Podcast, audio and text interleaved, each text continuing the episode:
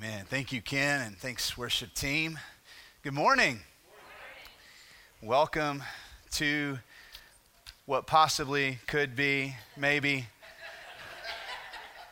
our last Sunday to meet together in this room. Please carefully note the words possibly, maybe. Uh, if you're visiting with us, especially glad to have you. Uh, we're expecting any, any Sunday to show up and be in our new space. Um, just a quick update about three weeks ago, we had finished the construction um, according to the design, the drawings, and plans. Then we started going through the inspection process. The city pointed out um, a list of some things they wanted us to do differently and some things they want us to add. So we've now completed all of that. That's why two of our entrances are closed off today. Uh, and so, and we've passed all of the subcontractor inspections, which means we have one inspection left, our final inspection, which is scheduled for tomorrow. So there's the update. So maybe, possibly, potentially we'll be meeting in a different space. Uh, just real quick, men. Um, ladies had a fantastic conference this weekend, Friday night and Saturday. I've been hearing lots of great stuff. Um, ours is coming up this next weekend. So today's the last day to register, though. There's a lot of planning that goes into to pulling off an event like this. So please go register today. I think that closes tonight at midnight uh, for the conference. I've said before, even if you can't make it to the whole time, you just come for part or most of the time, register and come be a part of what God's doing in our church. Um, I, have heard, heard a lot of great things about the women's conference, and I'm excited to hear um, what God's going to do in, in, the lives of our men. So uh, that's this coming weekend. All right, so we are in uh, the book of Joshua, chapter 7 is where we're going to start. We're going to end in the New Testament. Um, just a quick kind of overview of where we are. Um, if you're visiting with us, uh, we are on a journey. We've actually been on a journey for the last four years that we're calling the All In Journey. And, uh, and that title, All In, actually came from an elder meeting about four and a half years ago uh, we had done all the research on the community around us and the rate at which the community was growing. And we were looking at our, just our internal uh, data on how fast the church was growing. And the elders determined we need to build something. So we had done all that research, but we were at the point of like no return where it was like, okay, we're either going to do this or we aren't. And so we just went around the, the table there, the elders, and said, okay, let's just go around. Who's all in? And one by one, the elders like, I'm all in. I'm all in. And we just went around. And so that's where the name came from. And really, that commitment was to say this that our hearts would be all in, that we would be a people who love the Lord our God with all of our heart, our mind, our soul, and our strength. Regardless of where He places us, we will worship Him. And if he happens to bless us with a new space, we'll worship him in there. If he happens to keep us in this space, we'll worship him here. If this place gets blown down, uh, we'll worship him out in the parking lot, right? So that has been our, our anchor this whole journey. And so we're at the place now where we're about to open the new space. And so we've returned once again to the story. We were tracking that we've been tracking the nation of Israel from Exodus all the way into Canaan, the promised land. Uh, and from there, drawing some parallel truths that we can apply to our own lives as we journey from, from this building to the next. And so we've made it to Joshua chapter 7. Just a little backstory. Last week for Mother's Day, we were in Joshua chapter 6, where we looked at Rahab the prostitute. You're welcome, moms. And, uh, and so this week we're going to be looking at the sin of one man. His name is Achan, the sin of Achan. And so ladies are like, well, why can't we just save that for Father's Day? Trust me, we'll be, we'll be equally or greater uh, or harder on the men for, for Father's Day. But what we've learned is that um, we're learning a lot about God in these stories, and not only learning about God, but who we are as His people. We watched last week in, in chapter 6 where God spared with grace and mercy Rahab and her family. Uh, but now we're going to see in chapter 7 where, but because of the hidden sin of one man, God is going to put to death one man and his family. We're going to see in the contrast between these two stories a lot about who God is and a lot about who we are. And just a heads up, we're going to be talking about sin today. Okay? So I know in our, in our popular culture that's not a popular topic. Uh, there would be even those who would say to talk about sin is to be hurtful, to be unsafe, um, to be judgmental, or, or to be bigoted. Um, but in Christ, we know that one of the most loving things we can do is to remind one another what to do with our sin, to talk and to teach one another what to do with our sin. We talked about that last week, moms. One of the greatest gifts you can give your children is to show them what to do with their sin. Right? Show them what you do with your sin so they'll know what to do with their sin. And so today we're going to look at not only the consequences of hidden sin, but what the Lord calls us to do with our sin. And so in Joshua chapter 7, uh, starting in verse 1, um, so what's happened is Jericho, boom, defeated. Okay, so that's already happened. Now the next battle is in a place called Ai. And so this battle isn't going to go the same way as Jericho. So the Lord gives the nation of Israel instructions before he sends them in. So in Jericho, he said, hey, Here's what you're going to do. You're going to march around the city. The walls are going to fall down. It's going to be great. But here's my instructions Rahab and her family, I want you to rescue them, pull them out, show them mercy, and do not take any of the devoted things from the city. Leave it all there, burn it, destroy it. The only thing I want you to do is bring the precious metals back into our camp, put it in the treasury of the Lord, but don't take anything. Well, what happens is one man overlooks the commands of the Lord and he takes something and brings it, hides it in his tent. And so the next battle does not go the way Jericho went. We'll pick this up in verse 1. But the people of Israel broke faith in regard to the devoted things. For Achan, the son of Carmi, son of Zabdi, son of Zerah, of the tribe of Judah, took some of the devoted things, and the anger of the Lord burned against the people of Israel. So, what happens in the next battle is this one looks like it's actually going to be really easy compared to Jericho, which was this double wall, fortified city. God miraculously, supernaturally just destroys the walls, and it was an easy battle. So, the next one, the spies go out to Ai, and they're like, dude, this one's going to be a breeze. Let's, hey, Joshua, don't send everybody, just send two or 3,000. Seriously, there's no need to, uh, to, to break camp and all of us go, just send a few. What happens is they end up getting defeated, and they lose 36 Israelite warriors so, verse 6 tells us what Joshua does. He responds to this, this defeat. Joshua tore his clothes, fell to the earth on his face before the ark of the Lord until the evening. He and the elders of Israel, and they put dust on their heads. And these were all signs of grief, of, of great loss. And so they're, they're moving into a time of grief. They're grieving not just the loss of the 36 warriors, but the fact that this battle doesn't go the same way. Matter of fact, this is the main thing that's tearing Joseph up is that he's going to actually say some things like, Why us? Why now? Why are you doing this? Once again, the nation of Israel is going to say, Well, why don't you just send us back to Egypt? It's Way better there. We were slaves. Bring us out here to this promised land. Why don't we just stop at the Jordan and, and set up camp there? It all looked great. Why, God, did this happen to me and to us? we're going to focus on is, is God's response now to Joseph and the elders as they tear their clothes, as they bow their faces to the ground. Verse 10 the Lord said to Joshua, Get up. Now, this is a, this is, this is a kind way of God saying, Your posture is not the right posture, Joshua. Your heart's broken over the wrong things. I need you to get up. Get up. Why have you fallen on your face? Why are you acting like poor me? Woe is me, Joshua. Get up. Here's the problem, verse 11 Israel has sinned, and they have transgressed my covenant that I commanded them. They have taken some of the devoted things. They have stolen and lied and put them among their own belongings. Notice the word there, they. How many of them actually sinned? One. Who is the Lord holding accountable? the whole nation. Therefore, the people of Israel cannot stand before their enemies. They turn their back before their enemies because they have become devoted for destruction. I will be with you no more unless you destroy the devoted things from among you. So now God is going to express an opportunity for mercy here.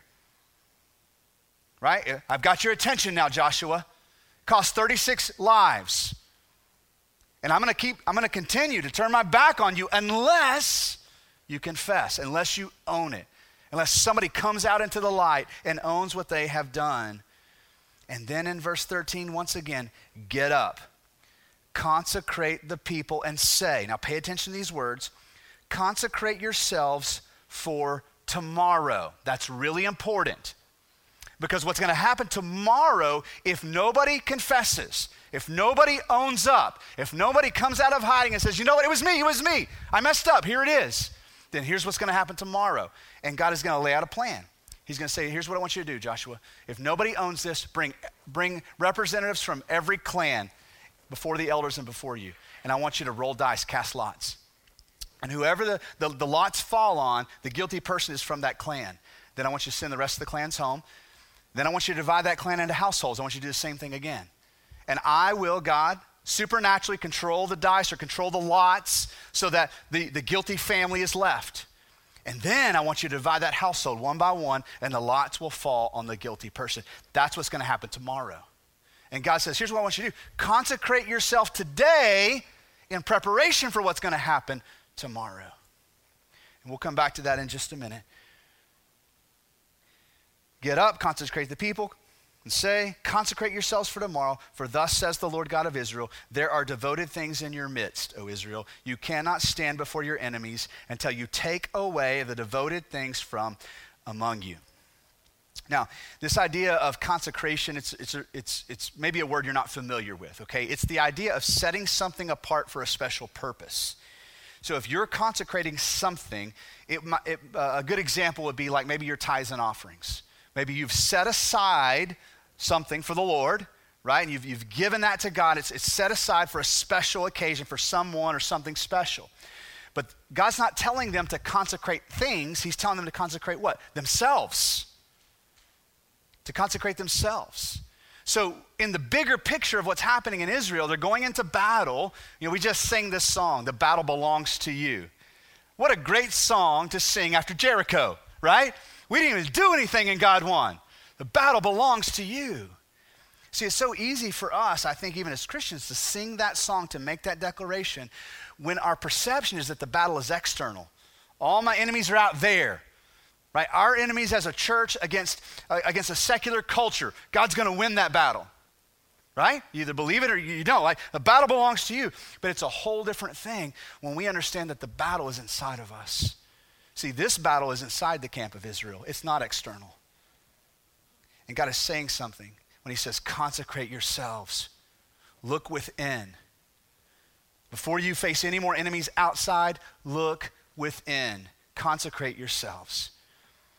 Now, here's what ends up happening nobody fesses up, so they go through the process.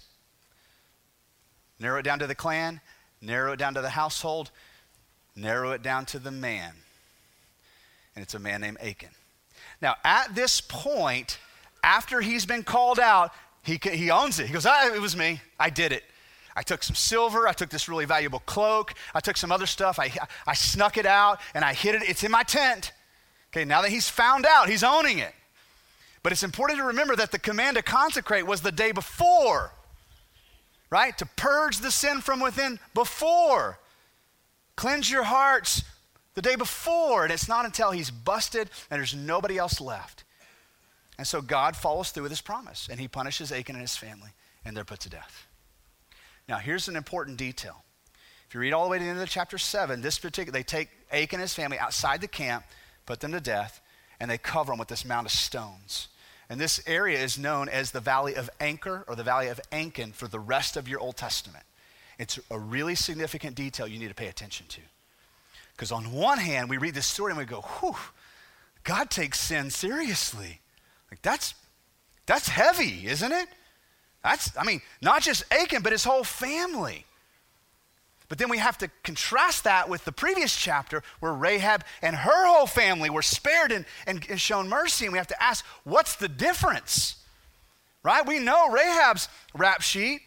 She had more than sinned against the Lord throughout her entire life. I mean, this is what she did. And yet the Lord showed her mercy. And now, in the very next chapter, the sin of one man is costing him his life and the life of his whole family. So, what we're going to do now is we're going to look at God's counsel for his people on what to do with his sin. And it's going to shed light, I, I believe, on what's happening in Joshua 7. And it's also going to shed light on what God wants to do in our lives today.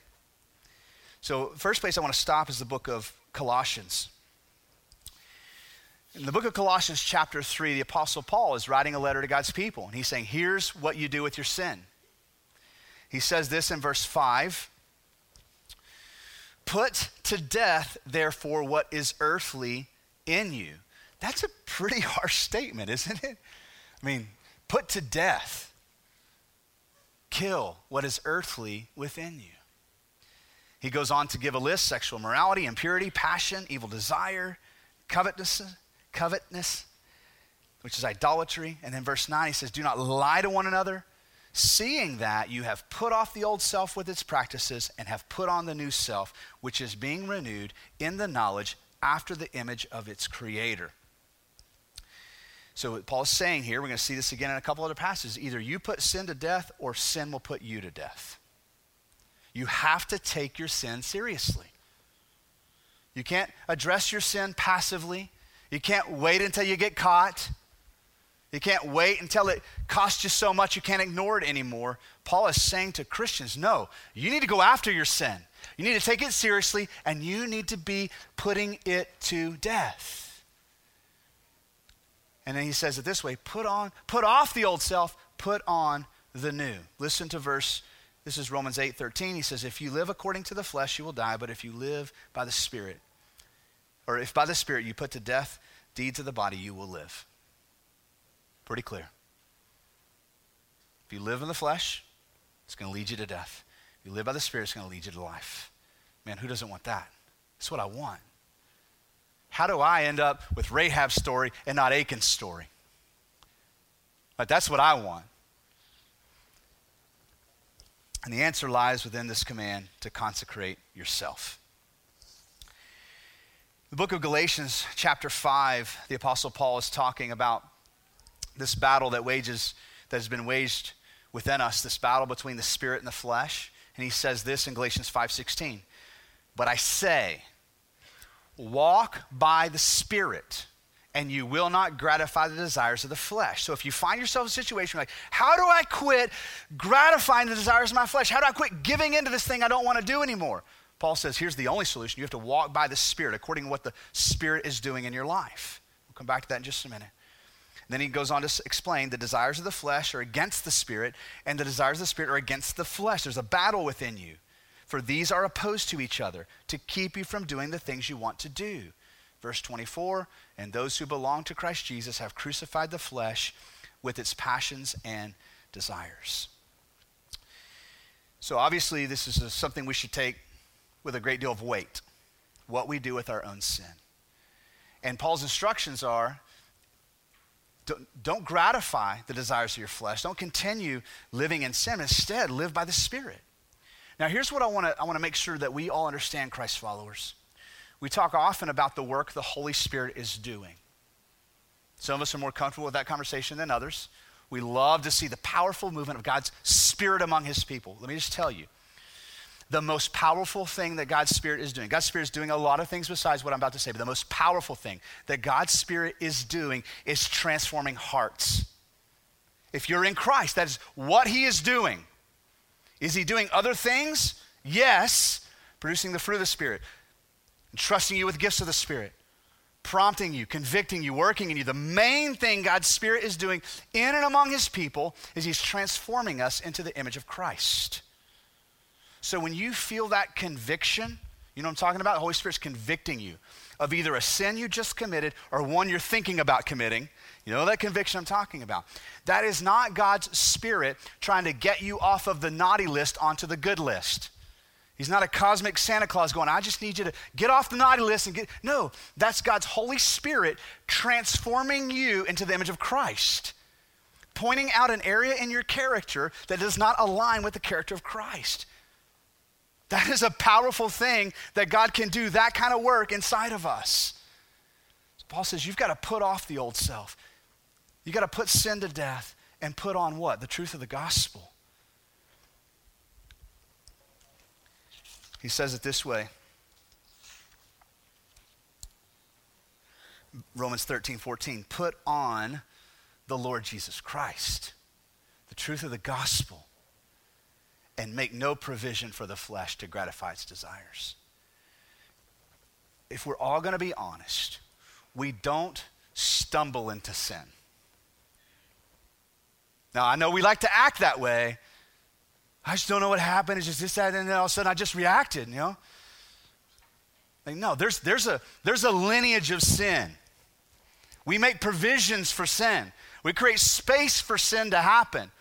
We, we fuel it, right? We, we're, we're part of that process. And Paul's saying, listen, quit doing that. Quit making provisions for sin, then looking at yourself in the mirror and going, why'd you do that again? You got to put off that old self, put on the new self in Christ Jesus. There's another word that we can use that's very similar to consecrate, and it's the word sanctify. That's the New Testament word. And it means to, again, to be set apart. Christ's follower, the Holy Spirit of God is sanctifying you. setting you apart.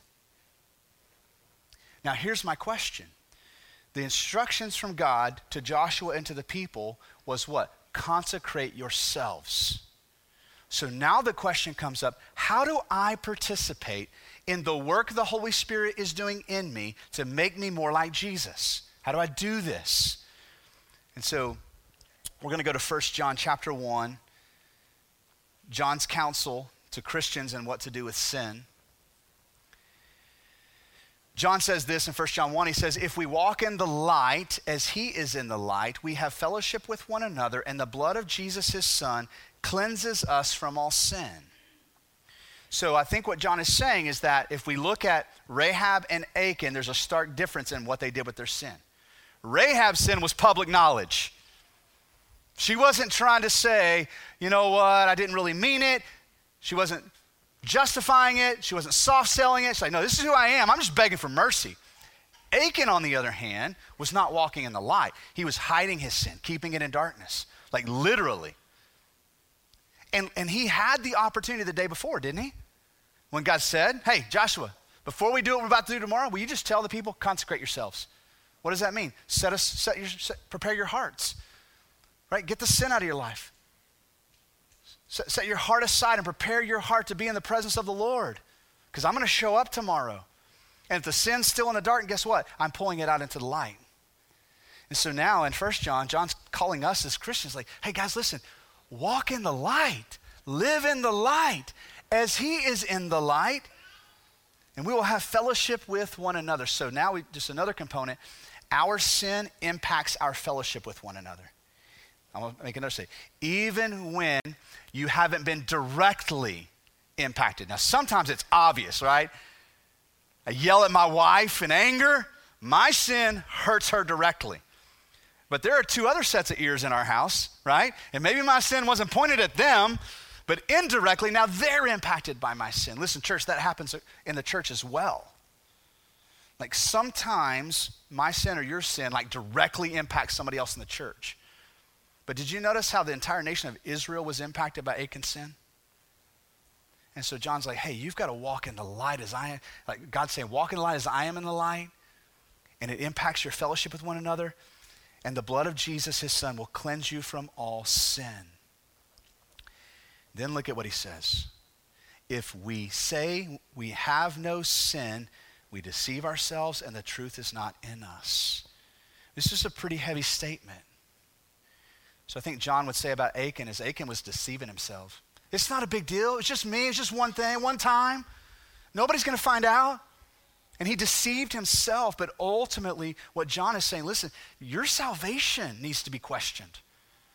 I'm questioning whether the truth of God is even in you. If you claim to be without sin, verse 9 says, here's the good news though. Listen, this is how we consecrate ourselves. Here's how we participate in the work the Holy Spirit is doing. Verse 9 If we confess our sin, He is faithful and just to forgive us our sins and to cleanse us from all unrighteousness. There's the good news, church. That's good news. And we will never get there if we're soft selling, hiding, pretending, minimizing the sin that we have in our hearts. He goes on to say, if we, verse 10, if we say we have not sinned, we make him out to be a liar, and his word is not in us. Now, listen, there are a lot of ways that we claim to be without sin. Some of them are direct. A direct way that I would claim to be without sin is I never acknowledge it or confess it. That's what Achan was doing. But listen, there are a lot of other ways we do it that are, are a lot more subtle. Here's some ways that we do it General, generalizing our sin. Yeah, to a group of guys. Yeah, I yelled at my wife the other day, but I mean, we all get there at some point, right? We all sin, we all mess up. See how I generalized it? I made my sin our sin. Or we minimize it. Yeah, I mean, I got I mean, I got a little I got a little frustrated. Really? Because that looked like all out anger and wrath to me. Yeah, I just got a little frustrated, you know, for a minute. I'm fine. We minimize, make it small. We justify it. Yeah, I got to co- confess my sins, brother. Um, yeah, Hallie, she was being a jerk last weekend. and she said all these mean things to me, and she did this. And I just list her rap sheet, and I go, yeah, so I responded in anger. I just need to get that off my chest. I just need to get that, confess that sin. See what I did? I justified it. This is something that I struggle with. I calculate my confession. I share enough to be honest and true without sharing any unnecessary details. So I'll end up sanitizing the details and ultimately revising the story. These are all versions of ways that we claim to be without sin. And John's like, whoa, whoa, whoa, whoa, whoa, tap the brakes. If you're claiming to be without sin, you're calling God a liar. It's a big deal. And and, the, and the truth of God may not even be in you. That's a pretty heavy warning, church. Does God take sin seriously? Absolutely. That's what we learn from Achan's sin. But does God more than offer opportunity for mercy and grace? Absolutely. Obviously, he offered it to Rahab and her family. Where was, where was, Ray, where was uh, Achan's mercy? It was the day before. Consecrate yourselves. Cleanse your hearts. Cleanse out your, like, there's sin in the camp. Let's get it out today because tomorrow's not going to be pretty if we don't. Just think about that. As Joshua and the elders were, were casting lots to figure out which clan the sin was in, Achan was there. At any moment, he could say, Whoa, whoa, whoa, whoa, stop, stop, it was me. Like the mercy extended to the next day. Then they narrow it down to the clan. He's like, oh gosh. And they start dividing the households. Like the whole time, he's doing what? Deceiving himself and he's hiding. At any point, he could have stepped forward. He doesn't until the lot falls on him. Does God take sin seriously? Absolutely. Does God offer a way out? Absolutely. But listen, church, the description from the Bible on what we do with our sin is something that we would call here at Solid Rock extreme ownership of sin. And so we have internally, beyond our statement of faith, we have lists of things that matter, things that are of, of high value to us, things that describe us as a church. And we have a list of what we call leadership behaviors that we call our leaders to, our staff and our, and our, our, elders to. This is what we hold each other accountable to. And what we desire to do is to, is to be an example to other leaders in the church, community group leaders, team leaders, that they would see in our staff and elders examples of things, behaviors that, re, that reflect Christ. And then that they would then exemplify those things to the rest of the church. And one of our leadership behaviors is this we call it extreme ownership. And here's the statement We believe the Bible calls believers, not just leaders, but believers, to radically own their sin and walk in transparency with one another, rather than hiding in shame or pridefully defending ourselves. Therefore, we are committed to extreme ownership of our sin, not giving the devil any footholds in our lives or in the church. So now I want to offer up to you an example of the difference between casually owning sin versus extreme ownership. I'll just use the argument between me and Hallie as another example. So, here's version number one. Hallie and I have an argument. It gets heated. I get angry.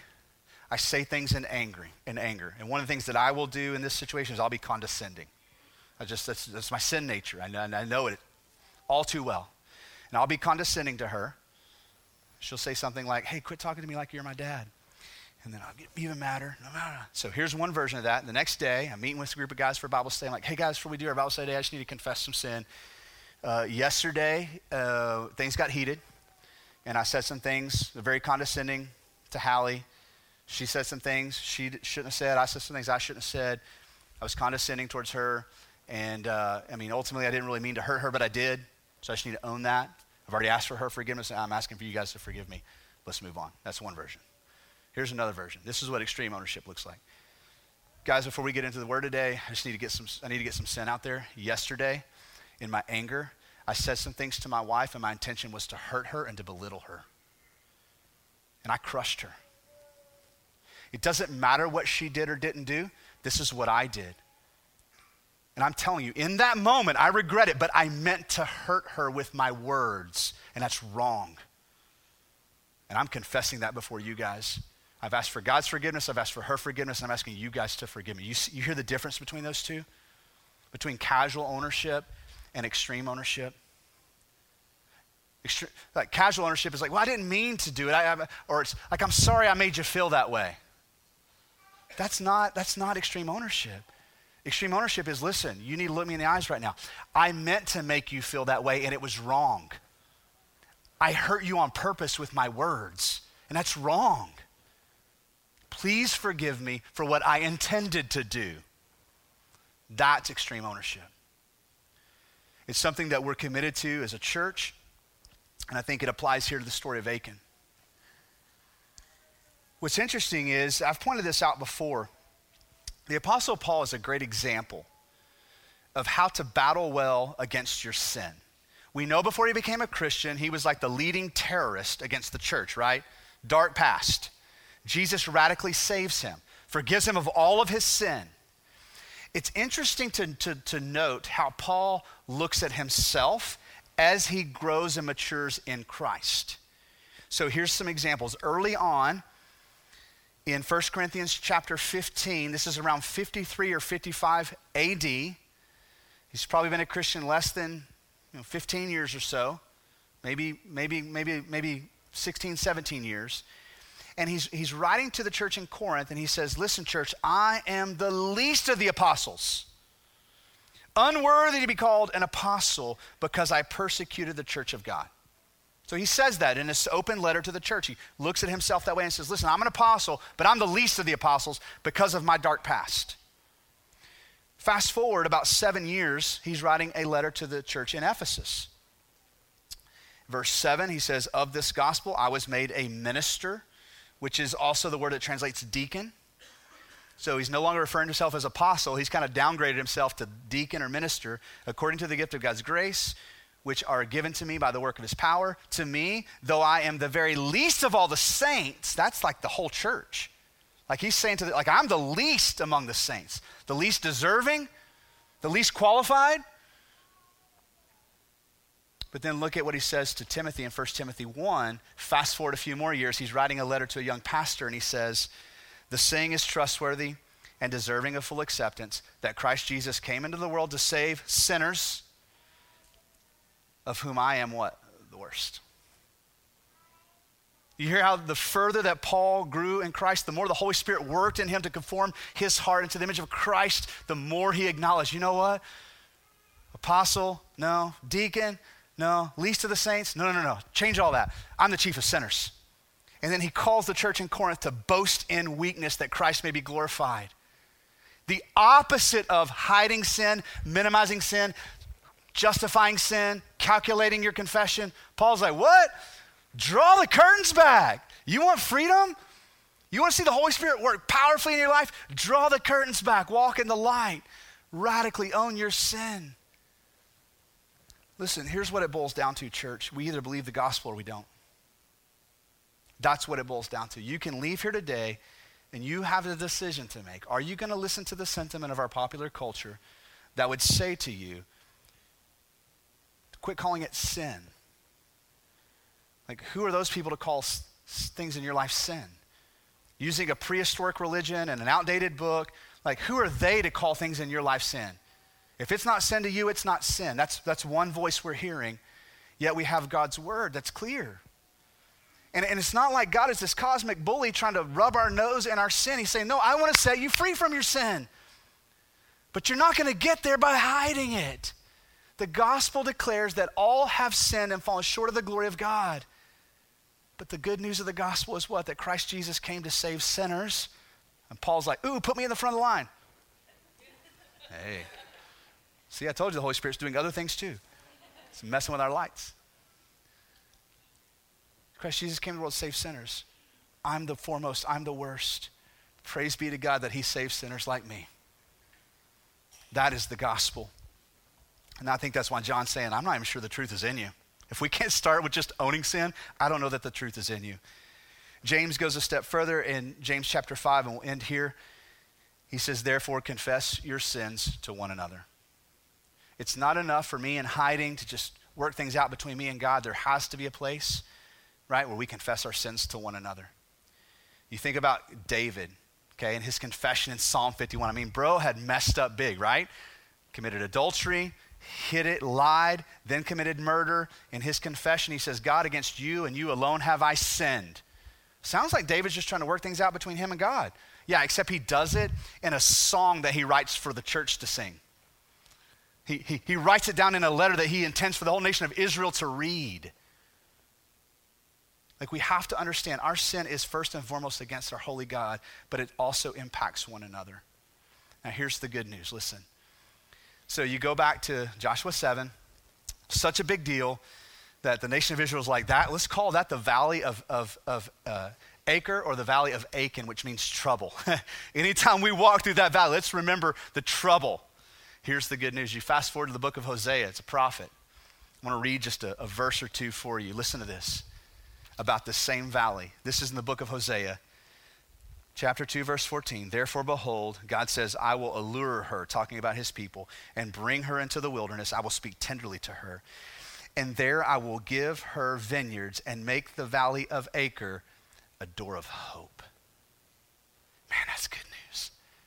Only God can take our sin, redeem it, turn trouble into hope. And I know the lie of the enemy is, is to say to you, hide your sin. They won't like you if you tell them. Hide your sin. They won't accept you. They won't love you. You understand how opposite of the gospel that is? When God looks at you and says, I see your sin and I love you. And guess what I'm calling my people to do? To love you too. So for us to say, I don't really want to confess my sins to anybody, ultimately that's, that's me not believing and trusting what Christ is doing in you.